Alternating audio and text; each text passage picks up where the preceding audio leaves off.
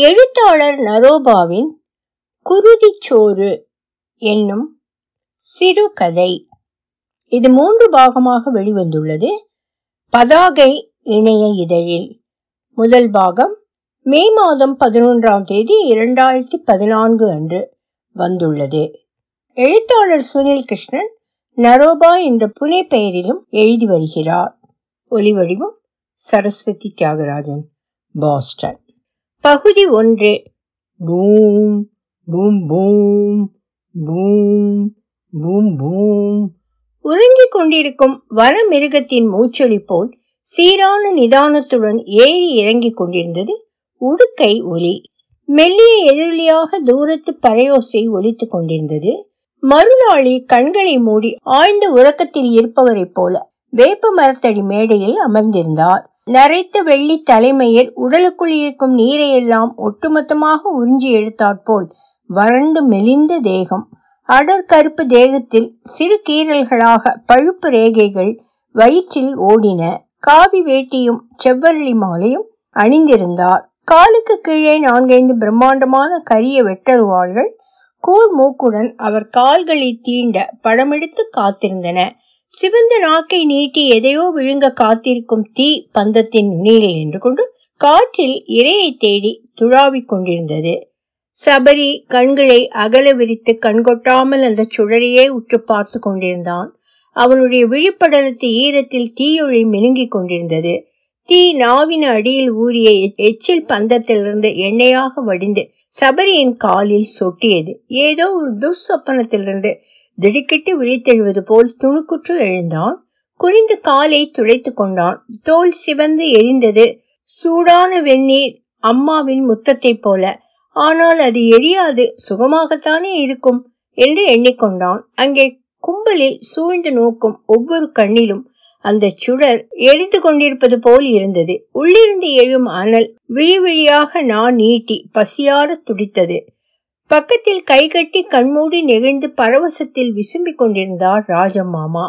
திருநீர்பட்டை வியர்வையில் கருத்திருந்தது. ஓரத்தில் நின்று கொண்டிருந்த சுப்பனியின் அக்கா ஒரு மாதிரி குழைந்து உருகி கொண்டிருந்தாள். பக்கத்தில் ஏதோ ஒரு ஆணுருவம் ஒரு கையை அக்காவின் பின்னால் கொண்டு சென்றதை பார்த்தான். சபரிக்கு அச்சம் உடலெங்கும் ஊரல் எடுத்தது. சுழலை ஓரமாக நின்று ஐஸை சப்பி கொண்டிருந்தான். கொஞ்சம் காற்று வீசி புழக்கத்தை துளைத்தெடுத்தது மரத்தில் கட்டப்பட்டிருந்த இரண்டு கரிய ஆட்டுக்குட்டிகள் கயிற்றை பலம் கொண்டு மட்டும் இழுத்து பார்த்து முட்டி மோதி கொண்டிருந்தன இருளில் அவைகளின் கண்களும் சுடர்ந்து கொண்டிருந்தன. இங்க சபரி வேணுமா? சுடலை ஐஸை நீட்டினான். சபரி சைகையில் வேண்டாம் என மறுத்தான். டே வீட்டுக்கு போவோமா? என்ன பயந்து வருதா? பாப்பார தொடரணுங்கின்னு காட்டிப்புட்ட கெக்கலித்து சிரித்தான். மெல்ல பூம் பூம் தாளம் வேகம் பிடிக்க தொடங்கியது. பறையொலியும் இப்போது வெகு அண்மையில் ஒலிப்பது போல் இருந்தது. மறுநாளியின் உடல் மெல்ல ஆடத் தொடங்கியது. முழிப்பு தட்டியும் கண் திறக்காத மிருகம் இறை மீது பாய்வதற்கு காத்திருப்பது போல் இருந்தது. மூடிய திரைக்கு அப்பால் கண்கள் குறுக்கும் நெடுக்கும் அலைந்து கொண்டிருந்தன. இதெல்லாம் எனக்கு என்ன பயம்? எங்க ஊர்ல நாங்க பார்க்காததா? நேரம் ஆகுதுல்ல அதான். பாட்டி திட்டும். இன்னும் ஒரு பத்து நிமிஷம் நில்லுடா. நாடகம் பார்க்க கூட நிக்க வேணாம். இனிமே நான் தான் இருக்கு சீனே. மருளாளி ஆட்டத்தை இனிமே தான் பார்க்க போற. சிங்க வாகனத்தில் ஒரு காலை மண்ணில் ஊண்டி நாக்கை வெளிநீட்டி கோரிப்பற்கள் தெரிய உக்கிரமாக சிரித்திருந்தாள் காளி. காலுக்கு கீழே ஏதோ ஒரு அரக்கன் கரங்களில் விதவிதமான ஆயுதங்கள் ஒரு கரத்தில் மட்டும் துண்டிக்கப்பட்ட நான்கு தலைகளை மயிரோடு கொத்தாக பிடித்து கொண்டிருந்தாள். சிமெண்ட் சிற்பத்தில் ஆங்காங்கு மேல் பூச்சு உதிர்ந்திருந்தது. சிங்கத்தின் ஒரு காலில் சிமெண்ட் பெயர்ந்து துரு ஏறிய கம்பிக்கட்டு கூட தென்பட்டது. பறையோசையுடன் ஊரணியை சுற்றி ஊர்வலமாக பானைகளில் அரிசியை சுமந்து வந்த மஞ்சள் சேலை பெண்கள் சிறுமட்டார் காளியின் சன்னதியில் உள்ள மரக்கழனில் அரிசியை கொட்டிவிட்டு அதிலிருந்து ஆளுக்கு ஒரு கைப்பிடி மட்டும் அள்ளி மருளாளியின் எதிரே கொதித்து கொண்டிருந்த உலையில் குலவையிட்டபடி போட்டுவிட்டு நகர்ந்தார்கள். மரக்கலனில் சேரும் அரிசியை கொண்டு மறுநாள் கஞ்சியும் கரிசோறு படையலும் உண்டு. படையலுக்கு பின்னர் ஊர் மக்களுக்கு அன்னதானம் செய்வது வழக்கம். முன்னெல்லாம் இப்ப மாதிரி கிடையாது. தீட்டு நின்று போன கிழவைங்க மட்டும்தான் கோயிலுக்கு வரலாம். திருழாக்கு மட்டும்தான் அம்புட்டு ஆளுக்கும் உள்ளேயே வர முடியும். அப்ப எல்லாம் சேர்த்து களையத்துல வீட்டு பெண்டு எல்லாம் ஆத்தாவுக்கு ரெண்டு சொட்டு ரத்தம் விடுறது வாடிக்க. குடிக்கிற கூழும் கஞ்சியும் ஆத்தா போட்ட பிச்சை இல்ல. எம்புட்டு திருப்பினாலும் கடனை அடைச்சிக்கிற முடியுமா என்ன? ஒரு பயபக்தி உண்டா? ஆட்டிக்கிட்டு வந்து அரிசியை போட்டால் போதுமா? ராஜ மாமாவிற்கு பின்புறம் நின்று கொண்டிருந்த வயசாளிகள் புலம்பிக் கொண்டிருந்தது சபரியின் காதில் விழுந்தது. மருளாளியின் உடல் தாளகதிக்கு ஏற்ப ஆடத் தொடங்கியது. மருளாளிக்கு எத்தனை வயது என்று யாருக்கும் தெரியாது. சபரியின் தாத்தாவிற்கு விவரம் தெரிந்த நாட்களிலிருந்தே மருளாளிக்கு தலைமையில் நரைத்துத்தான் இருந்ததாம். பல வருடங்களுக்கு முன்னர் ஒரு நாள் திடீரென்று அவராகவே ஊருக்குள் வந்து இனி இந்த கோயிலை நான் பார்த்து கொள்கிறேன் என்று சொன்னதாகவும் குலம் கோத்திரம் ஏதும் தெரியாததால் ஊர் பெரியவர்கள் ஒப்புக்கொள்ள மறுத்தபோது பெரிய வைத்தியர் கனவில் ஆத்தா வந்து மருளாளியை அனுமதிக்க சொன்னதாகவும் ஊரில் ஒரு கதையுண்டு. அவர் ஒரு மர்மமான மனிதராகவே அறியப்பட்டார். யாரிடமும் அவராக சென்று பேசுவதில்லை. அவ்வப்போது பன்னீர் புகையிலையை வாயில் அதக்கி குதப்பிக் கொண்டிருப்பார். கிராமத்து வயசாளிகள் சிலருடன் அவர் பேசிய காலமெல்லாம் போய் முப்பது நாற்பது வருடங்களுக்கு மேல் ஆகிவிட்டன. குழந்தைகளுக்கு சோறூட்டும் போது கூட அவர் பெயரை சொல்லி பயமுறுத்துவதுதான் வாடிக்கை. ஊர் எல்லையில் இருக்கும் காளியம்மன் திடலுக்கு யாரும் பொதுவாக விளையாடக்கூட போவதில்லை. இந்த புறம் இருக்கும் மாரியம்மன் திடலுடன் விளையாட்டெல்லாம் முடிந்துவிடும். மறுநாளி விளையாட்டுதான் அவர்களுக்கு பிடித்தமான விளையாட்டாக இருக்கும். இளவட்டக்கல் கல் மீதேறி ஒருவர் மாறி ஒருவர் மருளாளியாக நின்று அதிகாரம் செய்து கொண்டிருப்பார்கள். தலையில் வெள்ளை நிற துவத்தை போட்டுக்கொண்டு பயம் காண்பிப்பார்கள். ஆட்டுக்குட்டிகளை துரத்தி பிடிப்பார்கள். அவருடைய குடும்பத்தை பற்றியெல்லாம் இப்போது ஊருக்குள் இருப்பவர்களுக்கு யாருக்கும் எதுவுமே தெரியாது. மாதம் ஒருமுறை ஜான்சி வண்டியில் ஏறி புதுக்கோட்டைக்கு செல்வார் என்பது மட்டும் எல்லோரும் அறிந்தது. அன்று மட்டுமே அவர் மேல் சட்டை அணிந்து செல்வார். மற்ற நாட்கள் எல்லாம் ஒரு அழுக்கு வேட்டியை கட்டிக்கொண்டு காளியம்மன் கோவில் திடலில் உள்ள வேப்ப மரத்தடி மேடையில் படுத்து கிடப்பார். அங்கேயே சோறாக்கி சாப்பிட்டுக் கொள்வார். ஊருக்குள் அரிதாகவே வருவார். புதுக்கோட்டையில் அவருடைய சந்ததிகள் இருப்பதாக ஒரு பேச்சுண்டு. ஆனால் அவரை தேடி யாரும் ஊருக்குள் வந்ததில்லை. எங்கோ தவசுமலை சித்தர் பீடத்திற்கு அருகே அவரை பார்த்ததாகவும் சிலர் சொல்ல கேட்டதுண்டு. ஓரிரு முறை ஊரின் இளவட்டங்கள் புதுக்கோட்டையில் அவர் எங்கு செல்கிறார் என ஆராய அவரை பின்தொடர முயன்றதுண்டு.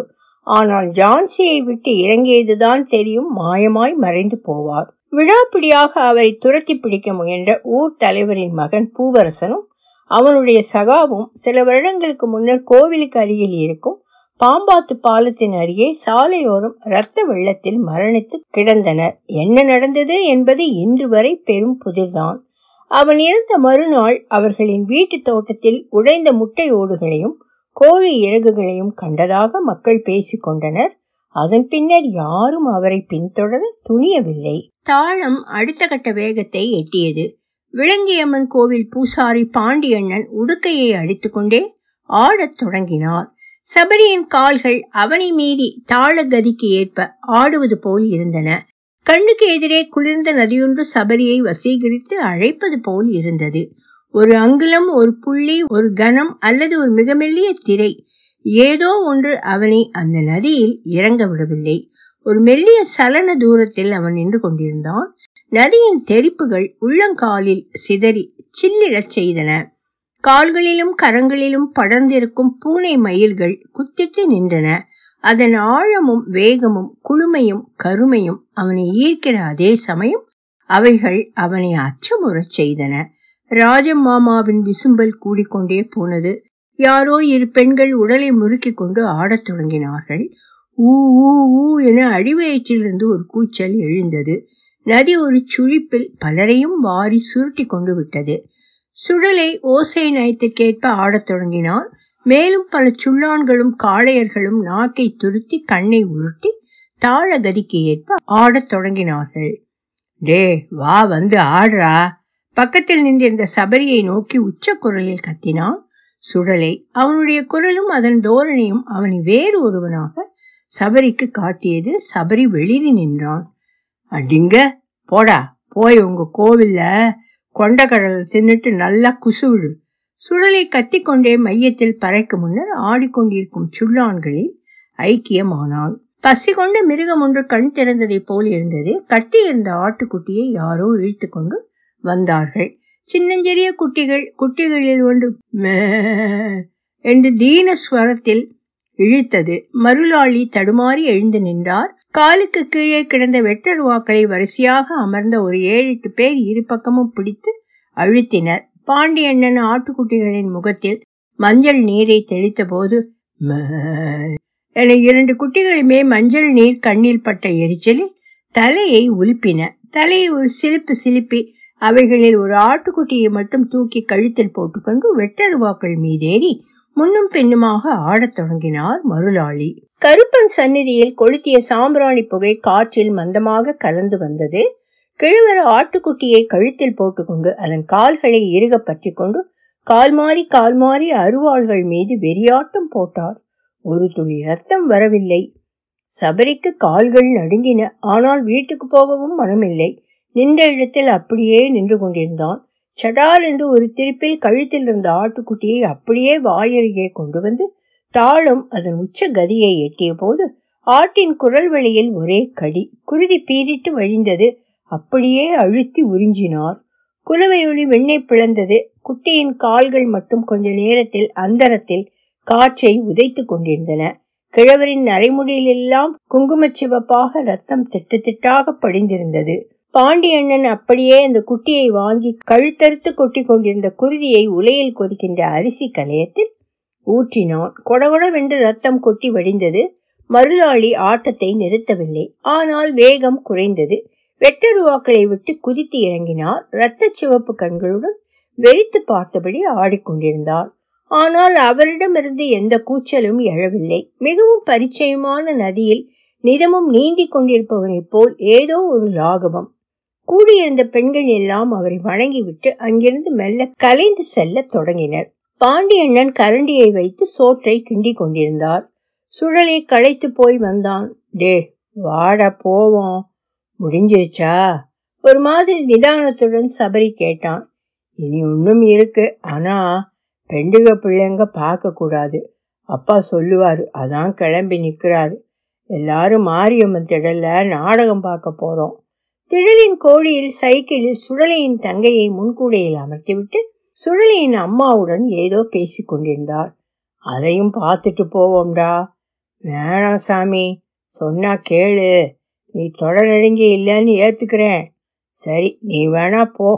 நான் பார்த்துட்டு தான் போக போறேன் என்றான் சபரி உறுதியுடன். சுடலை அவனையே முறைத்து பார்த்து கொண்டு நின்றிருந்தான். சுடலையின் அப்பா வண்டியை தள்ளிக்கொண்டே வந்தார். ஐயாவு நீங்க வைத்தியர் வீட்டு பேரன் இல்ல? இந்நேரத்தில் இங்க வந்தது அப்பத்தாவுக்கு தெரியுமா? உங்க சனங்க முறை கடைசி நாள் தானே இங்கெல்லாம் இப்ப நீங்க நிக்க கூடாது. கிளம்புங்க ஐயாவு. சுடலை ஐயாவும் கொண்டு போய் வீடலை விட்டுட்டு ஒழுங்கா பத்து நிமிஷத்துல திடலுக்கு வந்து சேரு. இங்க நிக்கப்படாது என்று சொல்லிவிட்டு சைக்கிளில் சுடலையின் அம்மா மற்றும் தங்கையுடன் கிளம்பி சென்றார். கூட்டம் கலைந்தது. பெண்களும் குழந்தைகளும் மட்டுமின்றி அவர்களுக்கு பாதுகாப்பாக வந்த ஆண்களும் அவர்களுடன் சென்று விட்டார்கள். சொற்ப எண்ணிக்கையிலான வயசாளிகள் மட்டுமே எஞ்சியிருந்தனர் அவர்களும் ஆங்காங்கு அப்படியே பழங்கதை பேசி உறங்கி போவதற்கான ஆயத்தங்களில் ஈடுபட்டிருந்தனர். பார்த்துட்டு தான் போகணும் வா.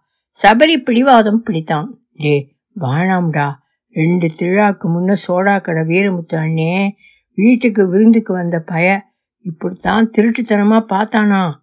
பேயறிஞ்ச மாதிரி திரியினானா. ஆத்தா கோவத்தில் அடிச்சுப்புட்டா. இது ஆத்தா சோறு திங்குற நேரம். வருஷத்துல ஒரு நாள் தான் அவ திம்பா. சபரி சுடலியின் கையை பிடித்து இழுத்து கொண்டு போனான். சரிடா நான் நின்று தொலைகிறேன் ஆனா பார்க்க மாட்டேன். நீ பாரு.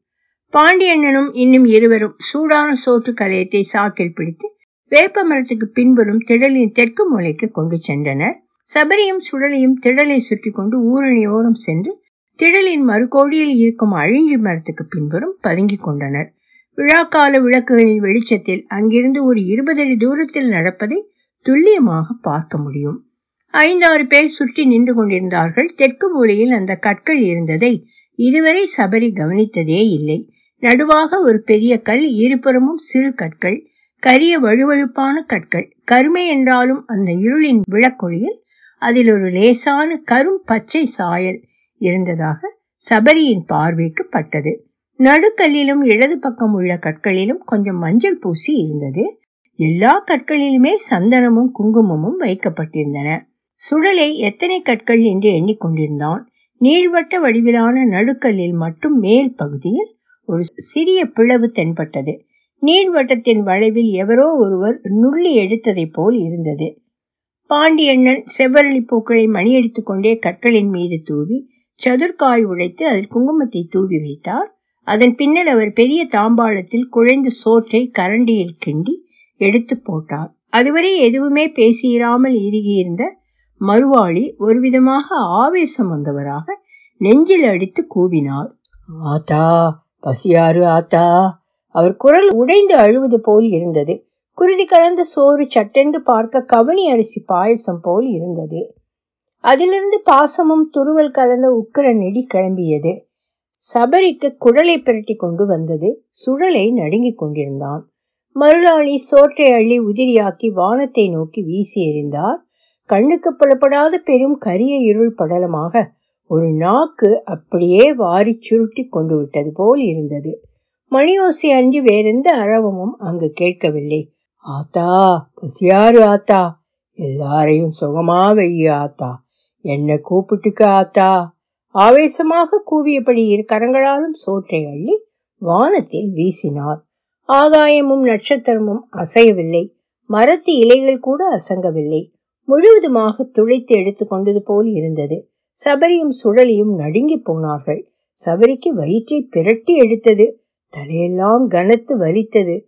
தலைக்கும் புடரிக்கும் ஏதோ ஒன்று குறுக்கையும் நெடுக்கையும் ஓடியது போல் இருந்தது. இனி ஒரு கணம் கூட நிற்க முடியாது. இருவரும் அங்கிருந்து ஓட்டம் எடுத்தார்கள். அந்த சலசலப்புகளை அங்கு நின்ற எவரும் பொருட்படுத்தியதாக தெரியவில்லை. சபரிக்கு மருளாளியின் கண்கள் அவன் முதுகில் நிலைத்திருந்ததாக தோன்றியது. தொடரும். பகுதி ஒன்று முற்றிற்று. பகுதி இரண்டு. பாலாயி என்ன செய்வதென்று தெரியாமல் தவித்துக் கொண்டிருந்தாள். தன்னை கைவிட்டு சென்ற காத்த முத்துவை ஆசை தீர வைய வேண்டும் என்பதுதான் உடனடியாக அவளுக்கு தோன்றி தொலைத்தது. ஆறேழு மாதங்கள் இருக்கலாம் வெள்ளாமை போய்த்து காடு கழனி போகாமல் அவமதிக்கப்பட்ட காலம் அது. பிள்ளைகளுக்கு எப்படியோ ஒருவேளை கேப்பை கஞ்சி காய்ச்சி கொடுத்து கொண்டிருந்தாள். கையில் இருந்தது எல்லாம் கரைந்து கொண்டிருந்தது. பிள்ளைகளும் பிள்ளை பிள்ளைத்தாட்சியுமான தானும் சீரழிந்து கொண்டிருப்பது தெரியாமல் ஊர் சுற்றி கொண்டிருக்கும் அவனை நினைத்து ஆத்திரப்பட்டாள். வழக்கம் போல அன்றைய சண்டையும் அவள் அடிவாங்கி அழுவதில் முடிந்தது. அந்த இரவு ஆத்திரத்துடன் கள்ளுக்கடைக்கு போனவன் திரும்பியே வரவில்லை. என்ன ஆனான் என்று ஒரு செய்தியும் இல்லை. ஓரிரு மாதங்கள் ஊருக்குள் இறந்துவிட்டு பிறகு புதுக்கோட்டை ராஸ்தாவை ஒட்டியிருந்த கண்மாயில் கொஞ்சம் தோண்டினால் ஊற்று நீர் வரும் என்பதாலும் ஊருக்கு மாரியாத்தா சூறையாடில் கொண்டிருக்கிறாள் என்பதாலும் குடும்பம் குடும்பமாக கம்மாய் அருகில் குளில் போட்டுக்கொண்டு தங்கினார்கள். பெரியவனுக்கும் அடுத்தவனுக்கும் பெரியவளுக்கும் காய்ச்சல் வந்துவிட்டது.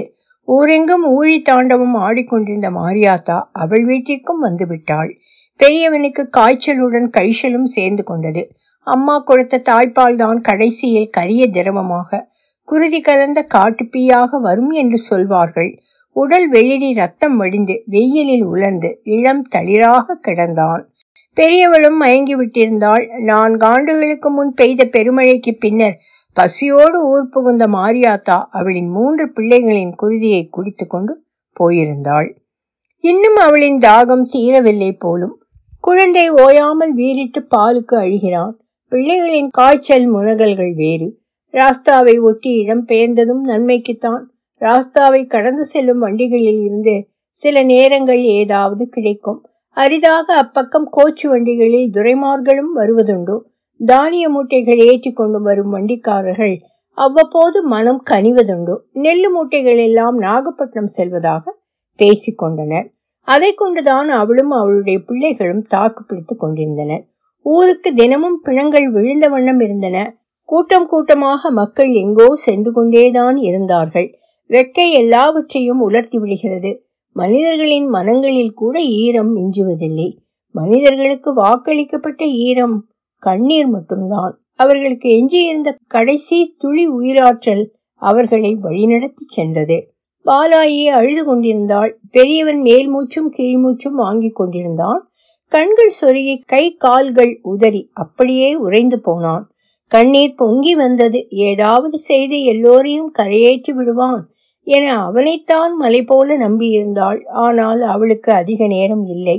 பெரியவனை உலர்ந்த பனைமடையில் சாய்த்து இழுத்துச் சென்று வறண்ட கம்மாயின் ஓரம் கிடத்திவிட்டு ஓடி வந்தாள். குழந்தை அழுது கொண்டிருந்தான். அவளுடைய முலைகள் காய்ந்த சுரைக்குடுவை போல் உலர்ந்திருந்தன.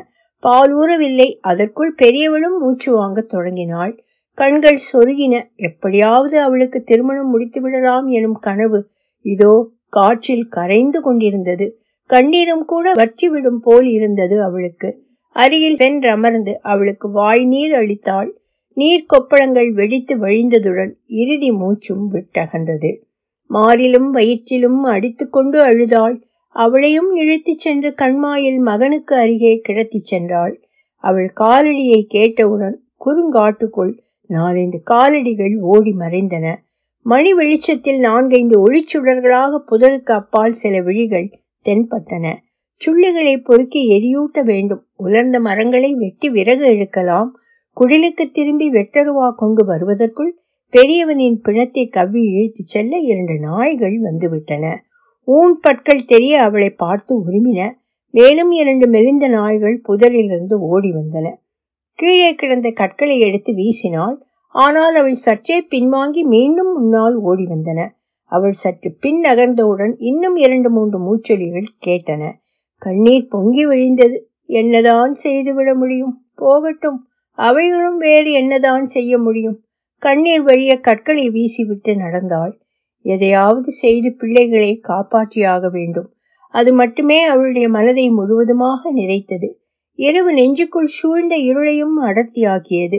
ராஸ்தாவை பார்த்து அமர்ந்திருந்தால் ராஸ்தாவில் மாட்டு வண்டிகள் வருவதை கேட்க முடிந்தது. சில ஒளி பொட்டுகள் தொலைவில் தென்பட்டன. தன்னுள் ஆழ்ந்து இருந்தால் எப்போதும் போல் வண்டி ஓட்டிகளை இறைஞ்சுவதற்கு அவளுக்கு விருப்பமில்லை. விதியை எண்ணி மருகிக் கொண்டிருந்தாள். தூரத்தில் நாய்கள் குறைத்து கொண்டிருந்தன. நாய் ஒன்று எதையோ கவ்விக்கொண்டு குறுக்கே ஓடிச் சென்றது. அதை துரத்திய நாய்களுக்கு பிடி கொடுக்காமல் புதருக்குள் சென்று மறைந்தது. நெல்லு மூட்டைகளை அடுக்கிக் கொண்டு வரிசையாக ஏழு எட்டு மாட்டு வண்டிகள் வந்து கொண்டிருந்தன. சில காலடிகள் கேட்டன. முதல் வண்டியில் செல்லும் வண்டியோட்டியிடம் வழக்கம் போல் சிலர் இறைந்து கொண்டிருந்தனர். சட்டென்று அவள் உடல் பரபரத்தது. புதலோரும் இருளில் நடந்து கடைசி மாட்டு வண்டிக்குள் சத்தமின்றி ஏறினாள். வண்டிக்காரர்கள் அரை தூக்கத்தில் இருந்தார்கள். இரண்டு மூட்டைகளை சேர்த்து வேக வேகமாக வாளி கயிற்றால் பிணைத்தாள் சத்தமின்றி குதித்திறங்கி பக்கவாட்டில் இருந்த வாகை மரக்கிளையில் கயிற்றை வீசி அதன் மறுநுனியை பலம் கொண்ட மட்டும் இழுத்தாள். அவ்விரண்டு மூட்டைகள் அந்தரத்தில் தொங்கின.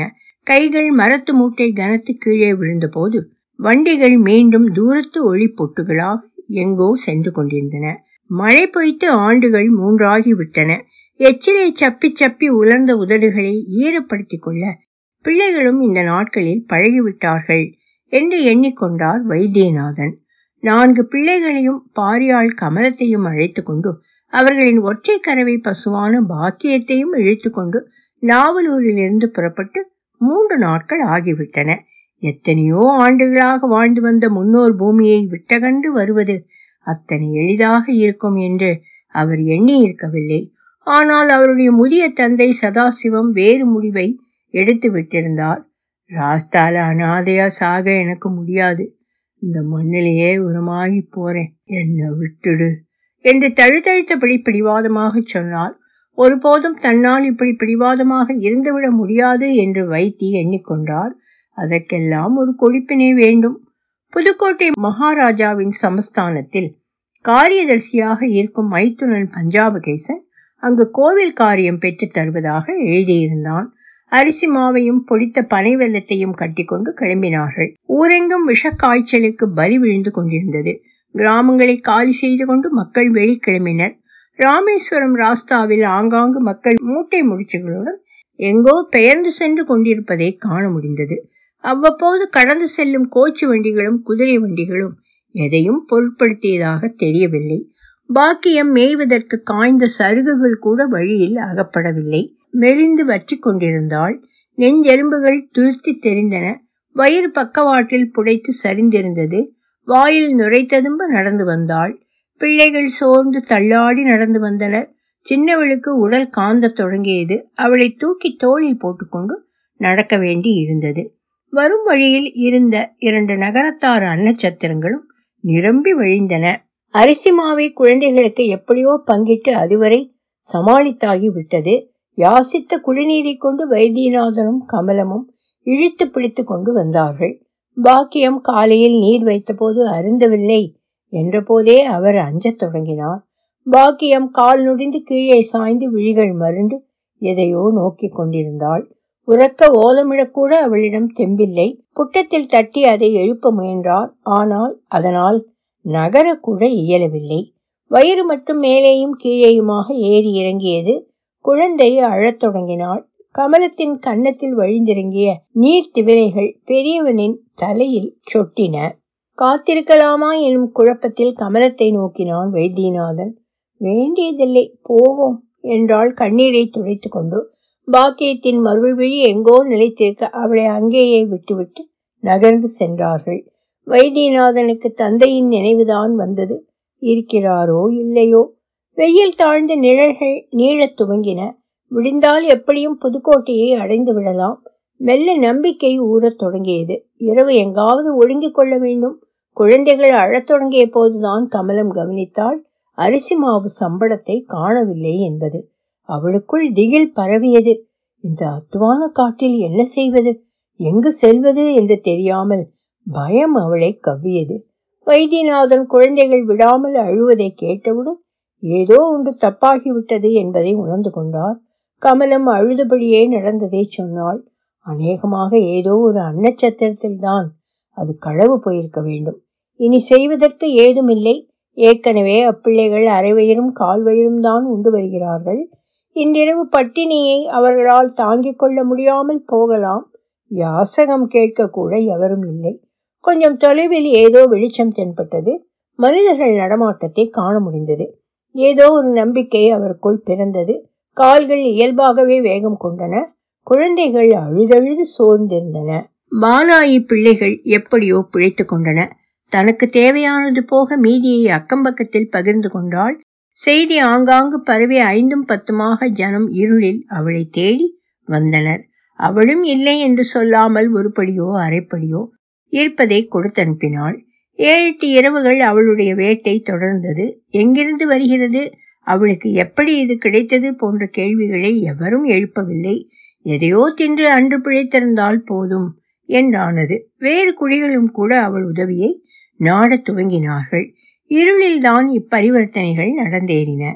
ஒன்பது நாட்கள் வரை வரையும் எதுவும் பிரச்சனை இல்லை. அதற்கு பின்னர் ஊர் முழுக்க பேச்சு பரவியதும் தான் சிக்கல் வந்தது. புதுக்கோட்டைக்கு செல்லும் சில வழிப்போக்கர்களும் காற்று வாக்கில் அவளை பற்றி அறிந்து கொண்டு அவளிடம் கஞ்சி குடித்து வாழ்த்திவிட்டு சென்றார்கள். வாரத்திற்கு ஒருமுறை அரசாங்க கிட்டங்கையில் கணக்கெடுக்கும் போது மூட்டைகள் குறைந்திருப்பது கவனித்த கலங்காப்பலி ரங்கசாமி அம்பலத்திற்கு அவசர கடிதம் கொடுத்தனுப்பினார் கப்பல்கார துரை. அம்பலம் வண்டிக்காரரிடம் விசாரித்தால் எவருக்கும் ஒன்றும் புரியவில்லை. அம்பலம் வடிவேலுவை காவலுக்கு அனுப்பினார். வடிவேலுவும் அவனுடைய சகாவும் வண்டிகளை கொஞ்சம் தொலைவில் இருந்து கண்காணித்தபடி குதிரையில் வந்தார்கள். வைத்தியநாதனுக்கு என்ன செய்வதென்று தெரியவில்லை. பிராமணர்கள் அன்றி பிறரிடம் உணவு யாசித்ததும் இல்லை உண்டதும் இல்லை. குடியானவ பெண்ணிடம் எப்படி கேட்பது என்று அவருக்கு குழப்பம். ஆனால் குழந்தைகள் அரைமயக்கத்தில் இருந்தன. எவரும் எதுவும் அறியப் போவதில்லை. அக்குடிலின் வாயிலில் நின்று நாலஞ்சு பேர் சேரையிலும் வேட்டியிலும் எதையோ முடிந்து கொண்டு போவதை பார்த்தார் கமலம் சொன்னாள் அன்னம் கொடுக்கிறவள் அம்பாள் மாதிரி குழப்பிக்க வேண்டாம். கணநேர தயக்கத்துக்கு பின்னர் சாலை கடந்து இருளுடன் நிழலாக அவள் குடில் வாயிலுக்கு வந்தார் அம்மா என்றவர் அழைத்த போது கடைக்குட்டிக்கு பால் ஊட்டி கொண்டிருந்தாள். மெல்ல எழுந்து வெளியே வந்தாள். அம்மா குழந்தை. அவர் குரல் உடைந்து மேற்கொண்டு பேசாமல் நின்ற கோலத்தை பார்த்தவுடன் அவளுக்கு எல்லாம் புரிந்தது. எதிர்ச்சாரியில் நின்றிருந்த கமலத்தையும் பிள்ளைகளையும் பார்த்தாள். எதையும் சொல்லாமல் குடிலுக்குள் கிடந்த மூட்டை ஒன்றை இழுத்து வந்து போட்டாள். சாமி எவ்வளோ வேணுமோ எடுத்துக்கங்க. நான் உள்ள தொடல. சீட்டு இல்லை. நீங்களே எடுத்துக்கங்க என்று பிரிக்காத மூட்டையை காண்பித்தாள்.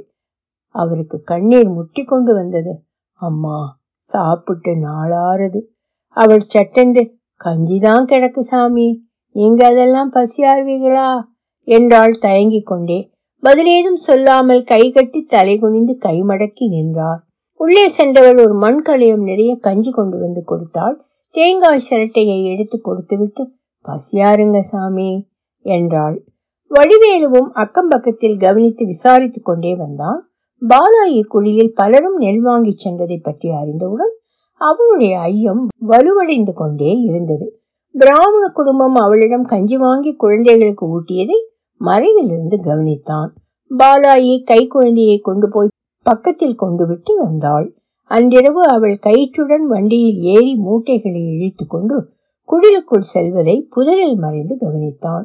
அங்கு ஆட்கள் வந்து போவதையும் உழவு பார்த்தான். அவள் இல்லாத போது அவளுடைய குடிலுக்குள் சென்ற வடிவேலு அங்கு ஒரு நெல் மூட்டை பிரிக்கப்படாமல் உள்ளதைக் கண்டதும் எல்லாவற்றையும் உறுதிப்படுத்தி கொண்டான். அவளுடைய நான்கு பிள்ளைகளும் அமைதியாக உறங்கிக் கொண்டிருந்தார்கள். வடிவேலுவும் அவனுடைய சகாவும் அவள் வீட்டிற்குள் செல்லும் வரை மறைந்திருந்தனர் அவள் உள்ளே சென்றதும் பந்தத்தில் நெருப்பு கொளுத்தி கூரையில் வீசி எரிந்துவிட்டு வாயிலுக்கு அருகில் காத்திருந்தான். உலர்ந்த கீற்று காற்றுடன் சேர்ந்து திகுதிகுவென எரிந்தது. வாயிலுக்கு அவள் ஓடி வந்ததும் திருடி திருடி திங்கறியா? சீக்கி முண்ட தர்மம் வேற. என்று கத்தியபடி குதிரை சவுக்கால் கழுத்தை இறுக்கி உள்ளே தூக்கி போட்டார்கள். தீ சுற்றி படர்ந்து ஏறி எல்லாவற்றையும் உண்டு செரித்தது பெருமழை ஓசியிடந்தான் மறுநாள் பொழுது விழிந்தது நள்ளிரவில் தொடங்கிய மழை ஓயவே இல்லை. மேகங்கள் திரண்டு கருத்து உச்சியில் நின்றன.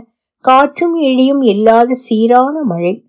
மழை நீரில் குடிலின் சாம்பல் கரைந்து நீரில் கருமை ஏறி இருந்தது. அத்தனை நாள் பெய்யாத மழை ஊழி காலத்து பெருமழை கடவுளின் கருணையா கோபமா என்றறிய முடியாமல் பெய்தது பெருமழை. குருதிச்சோறு பாகம் மூன்று. அன்று சிரமத்தார் காளியம்மன் திருவிழாவின் கடைசி நாள் பிராமண மண்டகப்படி. வைத்தியர் வீடு திமிலோகப்பட்டது. வைத்தியர் குடும்பத்து பங்காளிகள் எந்த மூலையில் இருந்தாலும் ஆடி கிருத்திகை அன்று ஊருக்கு வந்துவிட வேண்டும் என்பது எழுதப்படாத விதி. ஏனெனில் அன்று அவர்கள் குடும்ப தெய்வமான அன்ன சௌரட்சாம்பிகைக்கு நோன்பு நோப்பது வழக்கம். அதன் பின்னர் அனைவரும் கலந்து கொள்ளும் சமபந்தி போஜனம் நடைபெறும். அதிசயமாக இந்த முறை இரண்டு திருநாள்களும் ஒரே நேரத்தில் வந்துவிட்டன. இரவு விழுந்து பண்டிகைகள் இல்லாத ஆண்டுகளிலும் கூட இந்த பூஜையும் சமபந்தி போஜனமும் நிச்சயம் உண்டு. சபரியின் தாத்தாவிற்கு விவரம் தெரிந்ததிலிருந்து வருடம் தவறாமல் இது நடந்து வருகிறது. முதலில் லலிதா சகசரநாமம் கூட்டாக பாராயணம் செய்வார்கள். பாலிலும் தேனிலும் தயிரிலும் பஞ்சாமிர்தத்திலும் அபிஷேகம் செய்துவிட்டு மஞ்சள் குங்குமத்தில் அலங்காரம் செய்து பட்டு நூல் சார்த்தி சிவப்பு அவல் பாயசம் நைவேத்தியம் செய்துவிட்டு தீபாராதனை காட்டுவார்கள். நோன்பு கதையை வீட்டின் மூத்த சுமங்கலி சொல்லி கேட்டுவிட்டு வீட்டு பெண்கள் எல்லாம் கையில் தோரம் கட்டிக்கொள்வது வழக்கம். சபரிக்கு முழுமையான நினைவு திரும்பி அன்றோடு நான்கு நாட்கள் ஆகின்றன. சுடலைக்கு வாந்தி பேதியாகி வைத்தியரிடம் மருந்து சாப்பிட்டு கொஞ்சமாக தேறியிருந்தான். சபரி அவ்வப்போது கண் விழித்து பார்த்தான். ஏதேதோ அரற்றினான். சபரியின் அப்பா முதல் நாள் வந்து அவனை கொஞ்சியது கூட அவனுக்கு மங்களான நினைவுகளாக எஞ்சியிருந்தன. மெட்ராஸ் ஆஸ்திரேலியா சவுதி புதுக்கோட்டை என உலகின் வெவ்வேறு கோடைகளில் வாழும் அத்தனை பங்காளி குடும்பங்களும் ஒன்று கூடியிருந்தார்கள். பூஜை முடிந்து சமபந்தி போஜனம் தொடங்குவதற்கு முன்னர் சபரியின் தாத்தா மருளாளிக்கு மரியாதை செய்வது வழக்கம். புது வேட்டியும் துண்டும் நூறு ரூபாயும் கொடுப்பார். ஒரு காலத்தில் நெல்லு மூட்டை கொடுத்து கொண்டிருந்தார்கள்.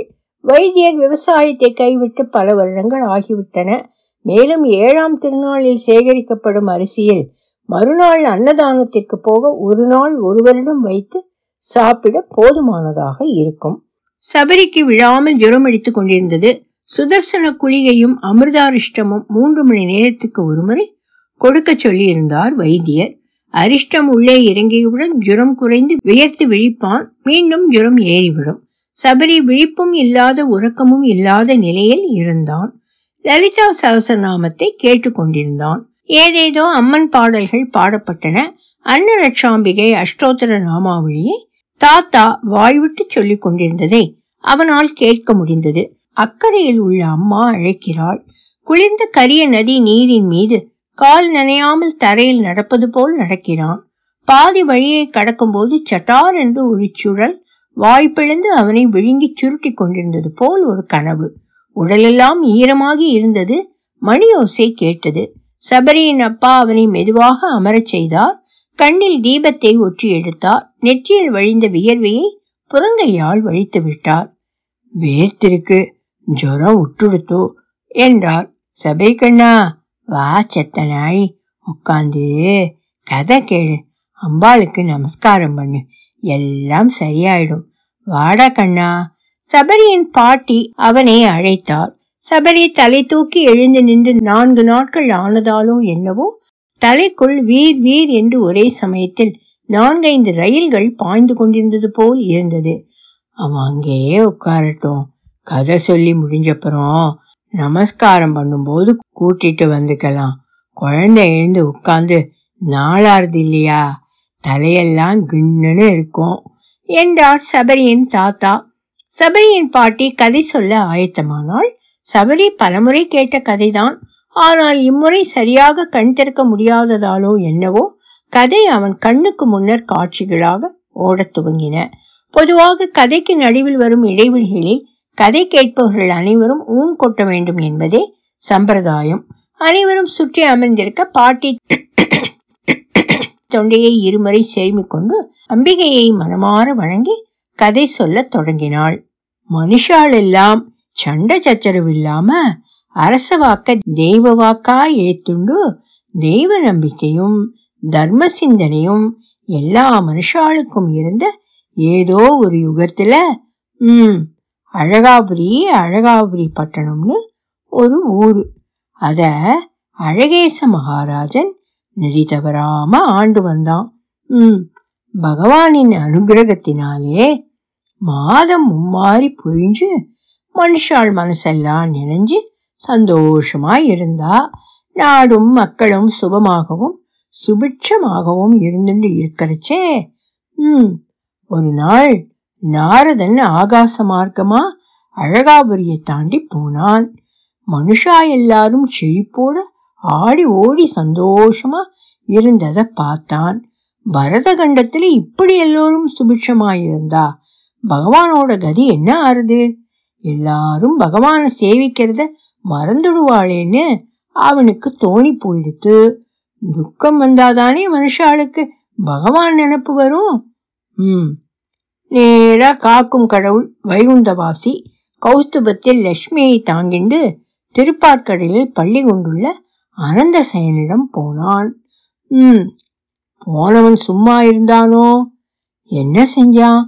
தேவர்களின் தேவா மனுஷாள் எல்லாம் சுபிட்சமா இருக்கா? இப்படியே இருந்தா பக்தாள் பகவன் நாமத்தை மறந்துடுவா. அதனாலே அதுதானே உன்னோட ஆகாரம். அவளுக்கு கஷ்டம்னா என்னன்னு காட்டு. அப்பத்தானே கிருஷ்ணா கோவிந்தா ஜனார்த்தனான்னு ஒன்ன சரணாகதி அடைவா சொன்னான் நாரதன். ம் யோகேஸ்வரனான விஷ்ணு பரமாத்மா இல்லையா? அவன் அறியாதது லோகத்துல ஒண்ணு உண்டா? திற்காலமும் அறிந்த எம்பெருமான் நாரதர் கழகம் நன்மையில் முடியும் என்பதற்கிணங்க மனசுல எதையோ நினைச்சுண்டு சின்னதா செங்கமலை இதழ குவிச்சு ஒரு புன்னக பூத்தார். ம் இது போராதா? பகவான் ஏதோ லீலை செய்ய போறார்னு முப்பத்து முக்கோடி தேவர்களுக்கும் புரிஞ்சு போயிடுத்தோ? ம் அப்போ அழகாபுரி பட்டணத்துல விஸ்வக்சேனன் விஸ்வக்சேனன்னு ஒரு பிராமணன் இருந்தான். ம் அவனுக்கு அன்னபூர்ணி அன்னபூர்ணின்னு ஒரு பாரியா இருந்தா. ம் பூலோகத்தையும் ஏழு லோகங்களையும் ரட்சிக்கும் வாசுதேவனின் கிருப்பையினாலே அவளுக்கு மொத்தம் பத்து குழந்தைகள் பிறந்தது. ஆணஞ்சு பெண்ணஞ்சு.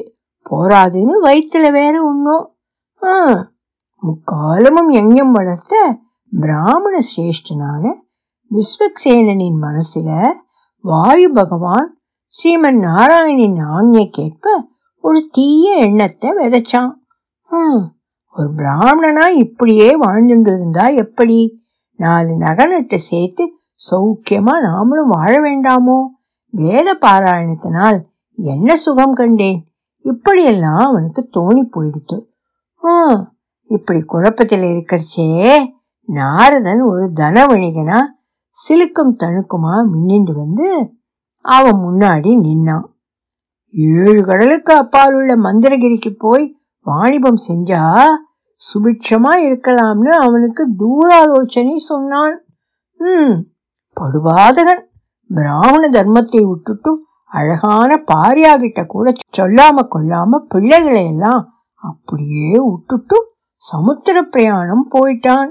ம் ஊரெல்லாம் இந்த கதை பரவி மகாராஜா காதுக்கே போயிடுத்து ம் தர்மத்தை மீறின குடும்பத்தை சாஸ்திரப்படி ஊரை விட்டு பிரஷ்டம் செய்யுங்கள் அப்படின்னு சொல்லிட்டார். ம் பத்து பிள்ளைகளையும் பதினோராவதா வயிற்றுல ஒன்னையும் சுமந்துட்டு இருந்தாவ பாவம் என்ன பண்ணுவா? ம் நேரா ராஜாண்டே போய் ஓ ராஜனே என் நாத்துக்காரர் புத்தி பிறண்டு போனா நான் என்ன செய்வேன்? பதிவிரதா தர்மத்தை அனுதினமும் அனுஷ்டிக்கும். என்ன தண்டிக்கலாமா? அஞ்சஞ்சா பத்து வயிற்றுல ஒண்ணுமா சுமந்து நிற்கும். நான் எங்க போவேன்? நான் ஏது செய்வேன்? கதறி அழுதா. ம் தர்மம் எவ்வழியோ அரசன் வழி இந்த நாடு செழிப்பா இருக்கிறதென்றால் அதுக்கு இந்த அழகேச மகாராஜனின் நெறி தவறாத ஆட்சின்னு ஊரும் உலகம் சொல்றது? ஆகையினால தர்ம பரிமாலனம் பண்ண வேண்டிய உன்னையும் பிள்ளைகளையும் பிரஷ்டம் செய்கிறேன் நான். மகராஜன் ம் வேறு வழி இல்லாம அழுதுண்டே தம் விதிப்பயனர் வந்தபடி ஊர் எல்லை கப்பால் போய் ஒரு குடிசையை கட்டி கொண்டு பிள்ளைகளை பேணி வந்தாள் மகராசி. அனுதினமும் தன் நிலையை பகவானிடம் சொல்லி சொல்லி அழுவா. ம் எப்படியோ நாரதனின் திட்டம் பலிச்சுடுத்தோ. மகராஜன் தர்மத்திலே தவறிட்டான். ரெண்டு தர்மம் ஒண்ணுக்கொண்ணு மோதி கரைச்ச. மேலான தர்மத்தையே கடைப்பிடிக்கணும்னு சாஸ்திரம் சொல்றது. ம் வர்ணாசிர தர்மம் மீறின வகையில் அவனோட தண்டனை சரினாலும் பத்தினி தர்மம் மதிக்காத வகையில் அது பெரிய தப்பு இல்லையோ ம் மகாராஜன் தர்மம் தவறினான். உடனே இந்திரன் மழையை நிறுத்தினான். ம் மனுஷா எல்லாம் தவிச்சுட்டா. பூலோக தண்ணியெல்லாம் வத்தி போயிடுத்து விவசாயம் பொய்த்து போயிடுத்து புதுசு புதுசா ரோகங்கள் பிறந்து மனுஷாலையெல்லாம் அள்ளிண்டு போனது. பசுமாடுகள் எல்லாம் மெலிஞ்சு செத்து விழுந்துண்டே இருந்தது. பூமாதேவி சிரிச்சா. நிலமெல்லாம் உலர்ந்து வெடிப்பு வெடிப்பா பிளந்தது. ம் அழகாபுரி பட்டணத்தை ஆண்டுண்டிருந்த அழகேச மகாராஜனுக்கு என்ன பண்றதுனே தெரியல. பிராமண ஸ்டேஷனில் கூப்பிட்டு ஆலோசிச்சான். ம் பிரசன்னம் போட்டு பார்த்ததுல சதுர்வர்ணமும் அதனதன் தர்மத்தை பரிபாலனம் செய்யணும் என்று ஸ்ரீ கிருஷ்ண பரமாத்மா கீதையிலே உபதேசம் செய்கிறார். பிராமணர்கள் அவர்களுடைய தர்மமான யஞத்தை சரிவர செய்யவில்லை. ஆகுதிகளை பிரம்மாதி தேவர்களுக்கு அர்ப்பணிக்கவில்லை. அதுவே இந்த துர்சம்பவங்களுக்கு காரணம். ஆகவே பரிகாரமா ஒரு பெரிய யாகத்தை செய்ய வேணும்னு சொன்னான் ம் உடனே அழகேச மகாராஜா பிராமணர்களுக்கு வேண்டியதை செய்து கொடுத்து பிரம்மாண்டமான யஜ்யத்தை அவர்கள் நடத்த ஏற்பாடு செய்யுங்கள் என்றான் ம் பெரிய யாகத்துக்கு தேவையான பொண்ணும் பொருளும் வைர வைடூரியங்கள் எல்லாம் கொண்டு வந்து பதினோரு நாள் யாகம் நடத்தினா எல்லா தேவர்களுக்கும் ஆகுதி போட்டா. ம் ஆனால் மழை பெய்யலை. எல்லாரும் சேர்ந்து நாம சங்கீர்த்தனம் பண்ண ஆரம்பிச்சா ம். எங்கும் பெரும் பஞ்சம். மனுஷாலெல்லாம் வீட்டையும் மாட்டையும் விட்டுட்டு உயிர் பிழைக்க வேற வேற ஊருக்கு போயிட்டே இருந்தா. ம். இதுக்கு நடுவில் கஷ்டம் செய்யப்பட்ட கர்ப்பவதியான அன்னபூர்ணிக்கு பதினோராவது ஒரு ஆண் குழந்தை பிறந்துடுத்து ம். எங்கெங்கேந்தோ போகிற ஜனங்கள் எல்லாம் வழியில் வர ஆற்றுல எல்லாம் போஜனம். யாசிச்சா. ஆனால் எல்லா இடத்துலையும் பஞ்சம். கொஞ்ச நஞ்சம் இருந்த தானியங்களையும் பட்டினிக்கு பயந்துட்டு ஒருத்தரும் ஆழாக்கு அரிசி கூட அவளுக்கு போடலை. எங்கேயும் அன்னமில்லை. பிள்ளைகள் அழறது நாயும் நரியும் வல்லூரும் மனுஷா செத்து விழறதுக்காக நாக்க தொங்க போட்டு காத்துண்டு இருக்கிறது. ரா வேளையில் ஊருக்கு வெளியில் தண்ணி இல்லாமல் வறண்ட ஆத்து தீர்த்தத்தில் இப்படி பொழைக்க வந்த ஜனமெல்லாம் கூடி அழுததாம். ம், வயத்துல பாழாய் போன அக்னி எரியுதே. பிள்ளைகள் அழுகுறல கேட்கலையா? தினமும் இப்படி கொஞ்சம் கொஞ்சமா சாவதுக்கு எங்களை மொத்தமா அழைத்து கொண்டு போதாயே அப்படின்னு பரந்தாமன் கிட்டையும் தாயார்கிட்டையும் சொல்லி சொல்லி ராவெல்லாம் அழுது ஆராட்டியம் செஞ்சிருக்கா. ம் ஊருக்கு வெளியே குடிசை போட்டு தங்கியிருந்த அன்னபூர்ணி இதையெல்லாம் கேட்டு மனமுடைஞ்சு போயிட்டா. நாராயணா எனக்கும் என் பிள்ளைங்களுக்கும் கூட அன்னம் இல்லையே. நான் ஒரு சத்தியமான பதிவிரதன்னா என் கையாலை வாழ்க்கெல்லாம் அன்னம் சமைச்சு கொடுக்க. சக்தி கொடுப்பான்னு ராவெல்லாம் அழுது மன்றாடி கேட்டுண்டா. ம் அவளுடைய அழுவுறல கேட்டு மனமேங்கி ஹிருதய கமல வாசினியான ஸ்ரீதேவி தாயார் திருமாலிடம் சொன்னார். போதும் இந்த விளையாட்டு. பிள்ளைகள் பசியால் அழிகின்றனவே. உமக்கு கேட்கவில்லையா? இன்னும் என்ன சயனம்? அப்படின்னு. "ஆ, பொறும். எல்லாம் எமது வீலா வினோதங்களின் ஒரு பகுதி. என்பதை நீ அறிய மாட்டாயா? நான் சொல்லும் முறையில் அவளுக்கு வரமளி அப்படின்னு வைகுண்டவாசன் தாயாரின் காதில் எதையோ சொன்னார். ம் அதை கேட்டுண்ட தாயார் ஒரு சிரிப்பு சிரிச்சுண்டு அன்னபூர்ணியின் கனவில் பிரசன்னமானாள். ம் மகளே அன்னபூர்ணி உன் அழுகுரல் கேட்டு ஓடோடி வந்தேன். என்ன வரம் வேண்டும் கேள் அப்படின்னு சர்வாபரண பூஷியாக அவள் முன் ஸ்ரீதேவி தாயார் தோன்றியதும் அவளுக்கு கையும் ஓடல காலும் ஓடல. கொண்டுல தண்ணி பொங்கி வழியிறது பேச்சு வரல. அப்படியே ஸ்தம்பிச்சு நிற்கிறா. ம் தாயாரின் திருப்பாதத்தை வணங்கி அவ அம்மா தாயே பசியால் துடித்து அவஸ்தைப்படுற மனுஷாளுக்கெல்லாம் அன்னமிட வேணும். என் பிறவி கடனை இப்படித்தான் நான் தீர்த்துக்கணும். என் ஆத்துக்காரர் செஞ்ச பாவத்தையும் நான் இப்படித்தான் கழுவ வேண்டும். அதுக்கொரு வரம் கொடுத்தாயே அப்படின்னு கேட்டிருக்கா. ம் தாமரையில் அமைந்திருக்கும் பத்மாசினியான தாயார் நீ கேட்கும் வரம் கொடுப்பேன். ஆனால் நீ இழுத்திருக்கா. ம் அம்மா ஏனம்மா இந்த ஆனால்? இந்த துயரத்தை பார்த்து எப்படி உயிர் வாழ முடியும்? சொல் தாயே அன்னபூர்ணி தாயாரிடம் கேட்டாள். மகளே பிரபஞ்ச நேதி என்று ஒன்றிருக்கிறது. கர்மவினை என்றொன்று இருக்கிறது. ஏதோ ஒன்று பெறப்படும் தோறும் ஏதோ ஒன்று வழங்கப்படுகிறது. தேவர்களும் அந்த நியதிக்கு உட்பட்டவர்களே தாயார் சொல்லியிருக்கா? ம் செல்வமெல்லாம் உன்னிடம் இருக்கும்போது என்னிடம் உனக்கு கொடுக்க என்ன இருக்கிறது தாயே? நானே பிரஷ்டம் செய்யப்பட்ட ஏழை பெண். என் சொத்து எல்லாம் என் பதினோரு பிள்ளைகள்தான். என் அன்னபூர்ணி கேட்டாளோ இல்லையோ? ஆ தாயார் அதையே பிடிச்சிருந்தா. உன்னிடம் அள்ள அள்ள குறையாத அட்சய பாத்திரத்துக்கு அழிக்கிறேன் எவ்வளவு வேண்டுமோ அவ்வளவு அன்னமிடு அதற்கு ஈடாக ஒவ்வொரு நாளும் உன் பிள்ளை ஒருவரை எமக்கு அனுப்பி வைப்பாய். அப்படின்னு ஒரே போடா போட்டா. ஹம், இடி இடிச்சது போல பிரளயம் வந்துட்டது போல அக்னி அத்தனையும் உழுங்குவது போல ஒரு வலி அவளுக்கு. ஆயம் இருந்தாலும் அவளும் தாய் இல்லையா தன் பிள்ளைகள் ஒரு பக்கம் பாலுக்கு அழிந்த ஆயிரம் பிள்ளைங்க மறுபக்கம். என்ன செய்வாள் அந்த பத்தினி தெய்வம்? கதறி அழுதாள். ம் இதென்னடா பகவானே சோதனை. எது எப்படியோன்னு மனசை தேத்திண்டா இங்க கஞ்சிக்கும் கூழுக்கும் கஷ்டப்படுறதை விட வைகுண்டத்துல குழந்தைகளுக்கு ஷட்ரச போஜனம் கிடைக்குமேன்னு அவளுக்கு தோணி போயிடுத்து ம் இதுதான் உன் சித்தம் அப்படின்னா அப்படியே ஆகட்டும்னு மனச கல்லாக்கிண்டு தாயார்கிட்ட சொல்லிட்டா. ம் தாயார் உடனே வைகுண்டத்திலேருந்து ஸ்வர்ணத்தினாலான அக்ஷய பாத்திரத்தை அவகிட்ட கொடுத்துட்டு ஆசீர்வாதம் பண்ணிட்டு மறைஞ்சு போயிட்டா. ம் இதெல்லாம் கனவா இல்ல நினைவான்னு ஒன்றும் புரியல. ஒரு நிமிஷம் கண்ணை முழிச்சு பார்த்தா குழந்தைகள் எல்லாம் தூங்கிட்டு இருந்தா பக்கத்துல சொர்ண பாத்திரம் ஒண்ணு. ஆஹா என்னே அவள் கிருபைன்னு நினைச்சிண்டா ம் மறுநாள் காத்தால எல்லாரையும் கூப்பிட்டா. கேசையும் ஜாங்கிரியும் களியும் கூழும் அன்னமும் கூட்டும் பருப்பும் அள்ளி அள்ளி கொடுத்தா. ம். போஜன விஷயம் ஊருக்குள்ள பரவிடுத்தோ? வர்ணபேதம் இல்லாம எல்லாரும் அவ கையால அன்னம் வாங்கி சாப்பிட்டா. ம் மகராசியா இரு. நன்னா இருன்னு எல்லாரும் ஆசி சொல்லி போனப்புறம் ராத்திரி வந்துடுத்து. மூத்த பிள்ளைய அனுப்பணுமே. ம் மூத்த பிள்ளைய முத்தம் கொஞ்சினா பார்த்தா உடம்பெல்லாம் மரகத பச்சையில மின்றது. கண்ணுல தண்ணியா வந்தது.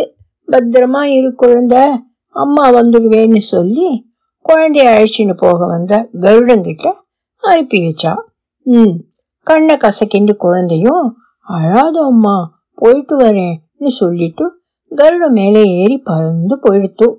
ம் ராத்திரி எல்லாம் அழுதுண்டிருந்தா புத்திர சோகம் இல்லையா? ஆனா யாருக்கும் கிடைக்காத பேருமாச்சே? ம் மறுநாளும் எல்லாருக்கும் அன்னம் பட்சணம் பாயசம்னு விதவிதமா ஆகாரம் போட்டா ஒரே அமர்க்களம். தூரத்துல இருந்தெல்லாம் வர ஆரம்பிச்சுட்டா. ம் அன்னைக்கு ராத்திரி மூத்த மகளை அழைச்சின்னு போக கருடம் வந்தான். பார்த்தா அவளும் மரகத பச்சையில மினிங்கிண்டு இருந்தா பத்திரமா இரு குழந்த அம்மா வந்துடுவேன்னு சொன்னா குழந்தையும் அழாதே அம்மான்னு சொல்லிட்டு கருட மேலே ஏறி பறந்து போயிடுத்து ராவெல்லாம் அழுக ம் இப்படியே ஒவ்வொரு நாளும் கிழமையும் போனது. காலையில ஆனா கூட்டம் கூட்டமா ஜனங்களுக்கு அன்னமிடுறதும் ராவானா மரகத பச்சையில மினுக்கிற குழந்தைகள கருடனில் ஏற்றி அனுப்பிட்டு அழறதுமா? இப்படியே ஒன்பது நாள் போயிடுத்து. அழகாபுரி பட்டணத்தை ஆண்ட அழகேச மகாராஜனுக்கு இந்த விஷயம் போய் சேர்ந்தது. அரண்மனையிலையும் அந்த புறத்திலையும் அன்னம் இல்லாமல் போயிடுத்து யானையெல்லாம் குதிரை மாதிரி அழைச்சி கொடுத்து குதிரையெல்லாம் ஆடு மாதிரி சுருங்கிடுத்தோ. இப்படியான தனது படை பரிவாரங்களுடன் அன்னபூர்ணி அம்மைய பத்தாம் நாள் பார்க்க வந்தான். ம் அம்மா தாயே என் குடும்பத்தையும் ஆதரிக்க வேணும்.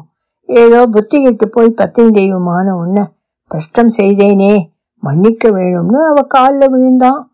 ம் அவ பதிவிரதா தெய்வம் இல்லையா?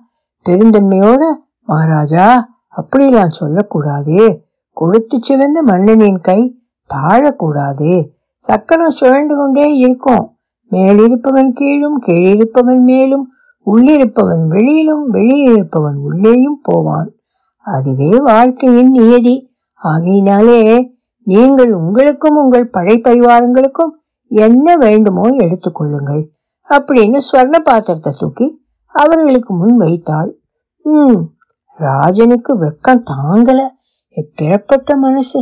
அப்படின்னு நினைச்சு கண்ணீர் சிந்துண்டே அதுலேருந்து தனக்கும் படை பரிவாரங்களுக்கும் அன்னம் எடுத்துக்கொண்டான் ம் அன்றிரவு மரகத பச்சையில மினிங்கின்றிருந்து தன் பத்தாவது பிள்ளையையும் முத்தமிட்டு அனுப்பி வச்சுட்டு எழுந்திருந்தா அவளை அனுப்பின பிறகு திடீர்னு அவளுக்கு பயம் வந்துவிட்டோம் பக்கத்துல கைய காலை ஆட்டிண்டு கல்மிஷம் இல்லாம சிரிச்சுட்டு இருந்த பதினோராவது குழந்தைய பார்த்தா இந்த பச்சையங்கந்தை எப்படி நான் அனுப்புவேன்னு யோசிச்சா மனசு கிடந்து அடிச்சுண்டுது ம் காலையில அண்ணன் கேட்ட நின்னா இல்லேன்னு நான் எப்படி சொல்றது? அவளுக்கு ஒரே யோஜனை. ராஜனும் அவனது படைப்பரிவாரங்களும் அன்னம் யாசிச்சு நிற்கிறான். அவளுக்கு என்ன செய்யறதுனே தெரியல. ம் அந்த பிள்ளைய கையில எடுத்தாள் முத்தமிட்டாள் உன் விதி எதுவோ அதுபடி ஆகட்டும் அப்படின்னு சொல்லிட்டு அட்சய பாத்திரத்துல அரைப்படி எண்ணெய் வர வச்சு அதை உடம்பெல்லாம் ஊத்திண்டு விளக்கு தெரியல. தண்ணியே பத்த வச்சுண்டு கறிக்கட்டையா எரிஞ்சு விழுந்தா. பக்கத்துல பரபிரமம் ஜெகநாதம்னு எதுவுமே தெரியாத அந்த குழந்தை தேமேன்னு தூங்கிட்டு இருந்தது. சத்த நேரத்துல குழந்தைக்கு பசி எடுத்துடுத்து அழ ஆரம்பிச்சுட்டான். உடலை விட்டு பிரிஞ்ச அன்னபூர்ணி ஆன்மா ஸ்வரூபமா அதை பார்த்து அழுதுண்டே நின்னான். ஓ அம்புஜவலி தாயாரே ஊரெல்லாம் அமுதூட்டினேனே என் பிள்ளை பசியால் துடித்து அழுகிறதே மனமிறங்கி வரமாட்டாயா? ம் அழுகுரல் கேட்ட மகாலட்சுமி தாயார் துயில் முழிச்சு ஓடோடி வந்து பார்த்தா இதெல்லாம் நடந்துட்டு அவ தியாகத்தை பார்த்து கண்ணீர் சிந்திய தாயார் அவளே அன்னபூர்ணி உருவம் எடுத்து குழந்தைக்கு பால் ஊட்டினாள். உன் தியாகத்தை மெச்சினேன். இந்த பத்து குழந்தைகளும் முன்மைய பயன் காரணமாக உன் வயிற்றில் பிறந்த தசமுனி குமாரர்கள். ஆகையினால் அவர்கள் எல்லாம் வைகுண்டத்துக்கு திரும்பி ஆகிவிட்டது. நீ சாட்சாத் அந்த காசி அன்னபூர்ணியின் அம்சமாக பூமியில் அவதரித்தவள். நீ திரும்பும் நேரம் வந்துவிட்டது.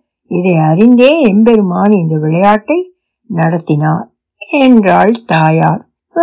தங்கும் சக்கரமும் தரித்த மகாவிஷ்ணு ஸ்ரீதேவி தாயாருடன் அன்னபூர்ணிக்கு காட்சியளித்தார். ஊரார் பிள்ளையெல்லாம் உன் பிள்ளையாக வளர்த்தாய். உன் பிள்ளைகளை இனி ஊரால் வளர்க்கட்டும். உன் வம்சம் விளங்க இவன் ஒருவன் இருக்கட்டும். இந்த மக்களுக்கு எல்லாம் அன்னம் வழங்கி பரிபாலனம் செய்த நீ அன்ன சௌரட்சாம்பிகை என வழங்கப்படுவாய். உன்னை வேண்டி ஆடி மாதம் கிருத்திகை நட்சத்திரத்தில் நோன்பிருப்பவர்கள் வீட்டில் அன்னம் என்றும் குன்றாதிருக்கும். நோய் நொடிகள் அண்டாதிருக்கும். செல்வம் கொழிக்கும் இல்லத்து பெண்கள் வழிபட்டு வந்தால் கணவனின் ஆயுள் வளரும். பூரண சௌபாக்கியம் கிட்டி அஷ்ட ஐஸ்வர்யங்களுடன் அமோகமாக வாழ்வார்கள். இந்த மகாவிஷ்ணு அருள் பாலிச்சார் உம் பிரபு மகராஜன் பிரபு மகராஜன் தன் தவறை உணர்ந்து விட்டான் மனுஷாலெல்லாம் பகவன் நாமத்தை விடாமல் ஜெபிச்சுண்டிருக்கா உங்கள் சோதனை போதும் பிள்ளைகளின் அழுகுகளுக்கு இணங்கி வரவில்லை என்றால் அவள் என்ன தாய் அவளோட நம்பிக்கையை ரட்சிக்கணும் அனுகிரகிக்க வேண்டும் பஞ்சத்தை போக்கி அவர்களுக்கு அருள் செய்ய வேண்டும் அம்பிகை தாழிழத்தோட கேட்டுண்டா பகவான் சிரிச்சுண்டே ததாஸ்து சொல்லிட்டு பரமாத்மான் ஸ்ரீமன் நாராயணனும் ஸ்ரீதேவி தாயாரும் அவளை அவர்களோட புஷ்பக விமானத்தில் ஏற்றி கூட்டிண்டு போயிட்டா ம் மறுநாள் மனுஷாலெல்லாம் வந்து பார்த்தா குழந்தை மட்டும் இருக்கு அட்சய பாத்திரமும் இல்லை அன்னபூர்ணியும் காணல என்ன ஏதுன்னு திகைச்சு நின்னப்போ ஆகாஷ்லேருந்து அசரீதியா அன்ன சோழாட்சாம்பிகை குரல் கேட்டது மகராஜன் தவறை உணர்ந்து விட்டதாலே தர்மம் மீண்டும் நிலைநாட்டப்பட்டு விட்டது. உங்கள் அன்ன பாத்திரங்களில் எப்போதும் உணவு நிரம்பி இருக்கும். இனி நாடும் வீடும் செழிக்கும்னு சொல்லி மறைஞ்சுட்டா. உம். மகராஜன் குடும்பத்தோட மண்டிக்கிட்டு அவளை வணங்கினா மனுஷா எல்லாரும் வணங்கினா உன் பிள்ளை இனி என் பிள்ளை நான் கொண்டு போறேன்னு சொல்லி அவனை தூக்கிட்டு போயிட்டான் ராஜன். ஆ. அப்ப ஒரு நாள் நம்ம குல முன்னோரோட கனவுல வந்த அம்பிகை உனக்கும் உன் பிள்ளைகளுக்கும் செய்ததை மறக்கலாமா? என் குடிசைக்கு போய் அங்கே என்னுடைய கால் கட்டை விரல் இருக்கும் அதை எடுத்துட்டு வந்து பூஜை செய் சுபிட்சமாக இருப்பாய் அப்படின்னு சொன்னதை கேட்டு எரிஞ்சு கறிக்கட்டையா கிடந்த அம்பிகையின் தேகத்துல அவளோட வலது கால் கட்டை விரல் மட்டும் பஸ்பமாகாம கறி பிடிச்சு அப்படியே இருந்தது. அதைத்தான் நாம இப்ப வர பூஜை செஞ்சுட்டு வரோம். குல பித்திருக்கள் சொன்ன பலன் கேட்ட பலன் முன்னோர்களும் பெரியோர்களும் சொன்ன பலன் கேட்ட பலன் நான் உங்களுக்கு சொன்ன பலன் கேட்ட பலன்னு எல்லோர் பலனும் இதை கேட்ட உங்களுக்கும் உங்க சந்ததிக்கும் கிடைக்கட்டும். அவ அருள் பூரணமா நிரம்பி வழியட்டும். ஓம் அன்ன சௌரட்சாம்பிகே நமக. எல்லோரும் அம்பிகைக்கு பூ போட்டு நமஸ்கரித்து கையில் தோரம் கட்டி கொண்டார்கள். சபரி கண் வைத்திருந்தான் வியர்வை விழுந்து உடல் சில்லிட்டு இருந்தது. தாத்தா மருளாளி வந்திருக்கார். ஓடி வந்து சொன்னாள் சபரியின் சித்தப்பா மகள். சபரி கண்ணா இங்க வா. தாத்தா அவளை அவனை அழைத்தார். சபரி மெல்ல நடந்து வந்தான். அவனை மெதுவாக கூட்டிக் கொண்டு வெளித்தென்னைக்கு வந்தார். அங்கே மருளாளி நின்று கொண்டிருந்தார். அந்த கோவிலில் பார்த்த மருளாளிக்கும் இன்று திண்ணையில் பார்க்கும் மருளாளிக்கும் சம்பந்தமே இல்லை என்று சபரிக்கு தோன்றியது. முகத்தில் அமைதி தோய்ந்திருந்தது. வைத்தியர் அவருக்கு செய்ய வேண்டிய முறையை செய்தார். மறுநாளி சபையையே பார்த்து கொண்டிருப்பது போல் இருந்தது. தம்பிக்கு கொஞ்சம் விபூதிட்டு விடுங்க. வைத்தியர் மருளாளியிடம் சொன்னால் மருளாளி வேட்டி முடிப்பில் முடிந்து வைத்திருந்த துண்ணூரை எடுத்து சில நொடிகள் கண்களை மூடிக்கொண்டிருந்து விட்டு முழுமுழுத்தபடி சபரியின் நெற்றியில் பூசிவிட்டார். அவர் ஏதாவது சொல்லக்கூடும் என சபரிக்கு தோன்றியது. ஆனால் வந்த வழியில் திரும்பிச் சென்றார். சபரிக்கு அவர் தன்னை பார்த்து சிரித்த மாதிரி இருந்தது. கொஞ்சம் தெளிவாக இருந்தது. உள்ளே சென்று அம்பிகைக்கு பூ சமர்ப்பித்து வணங்கினான் பின்கட்டில் சமபந்தி போஜனத்திற்காக பெரும் பந்தல் இடப்பட்டிருந்தது. சுழலியும் வந்திருந்தான். கையசைத்தான் வைத்தியர் பார்த்து கொண்டிருந்தார். ரசஞ்சாதம் மட்டும் சாப்பிடு போ. சுழலை கூட உட்காரு என்று சபரியை அனுப்பி வைத்தாள் சுழலையும் அவனும் பழையபடி உற்சாகமாக சிரித்து பேசிக் கொண்டிருந்தார்கள். என்றா ஆத்தா அப்புன அப்புல ஆளே எந்திரிக்கல போல. சிரித்தான் சுடலை. இலையில் என்னவோ பரிமாறிக்கொண்டிருந்தார்கள் உனக்கு ஆத்தா வகுத்துல பிரக்க பிடுங்கிட்டான்னு சொன்னாங்க சபையும் சிரித்தான். அம்பிகையின் நைவேத்திய பிரசாதங்களை கொண்டு வந்தார்கள். ஏதோ நினைவு வந்தவனாக சுடலையிடம் சபரி கேட்டான். ஆமா அன்னைக்கு எண்ணும் போது எத்தனை கல்லுடா இருந்துச்சு? பாயசத்தை உறிஞ்சியபடியே சுடலை சொன்னான். ஓ அதுவா? பெரிய கல்லையும் சேர்த்து மொத்தம் பதினோரு கல்லுடா. ஒரு உக்கிரமான துரு நெடி அவனை சூழ்வதை சபரி உணர்ந்தான். ஒலி வடிவம் சரஸ்வதி தியாகராஜன் பாஸ்டன்.